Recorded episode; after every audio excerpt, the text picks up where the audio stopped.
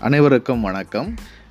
ஒரு குரலை நம்ம பார்ப்போம். இருள் சேர் இருவினையும் சேரா இறைவன் பொருள் சேர் புகழ் புரிந்தார் மாட்டு. அப்படின்னா என்ன? இருளில் சேர்க்கக்கூடிய ரெண்டு வினைகள் இருக்கின்றது. அந்த இந்த அஞ்சாவது குறளில் இந்த ரெண்டு வினைகள் என்னன்னு சொல்கிறாங்கன்னா நல்வினை தீவினை அடேங்கப்பா!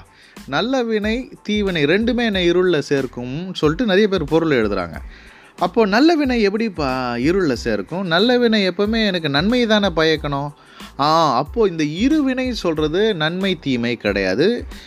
தீய வினை.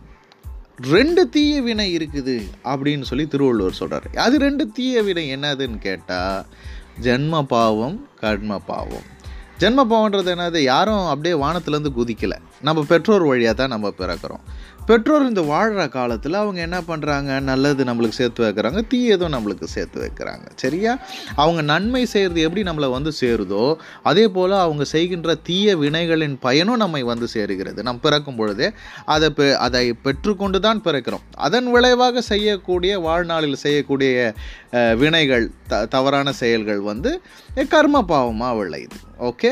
ஸோ நான் பிறக்கும் பொழுதே எனக்கு வரக்கூடியது ஜென்ம அந்த ஜென்ம பாவத்தின் விளைவாக நான் வாழ்நாளில் செய்யக்கூடிய தவறுகள் கர்ம பாவம் இல்லைன்னா கண்ம பாவம்னு சொல்லலாம்.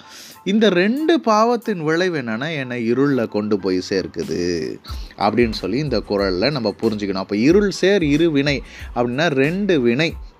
அந்த இரு வினை என்னது? ஜென்ம பாவம் கர்ம பாவம் ஓகே? பொருள் சேர் இப்போ இறைவன் ஒரு பெரிய பொருளை நம்மளுக்கு சேர்த்து வச்சுக்கிறார். அதாவது இந்த இரு வினைகளிலிருந்தும் என்னை மீட்பதற்காக கடவுள் ஒரு பெரிய ரட்சிப்பை எனக்கு தந்திருக்கிறார்.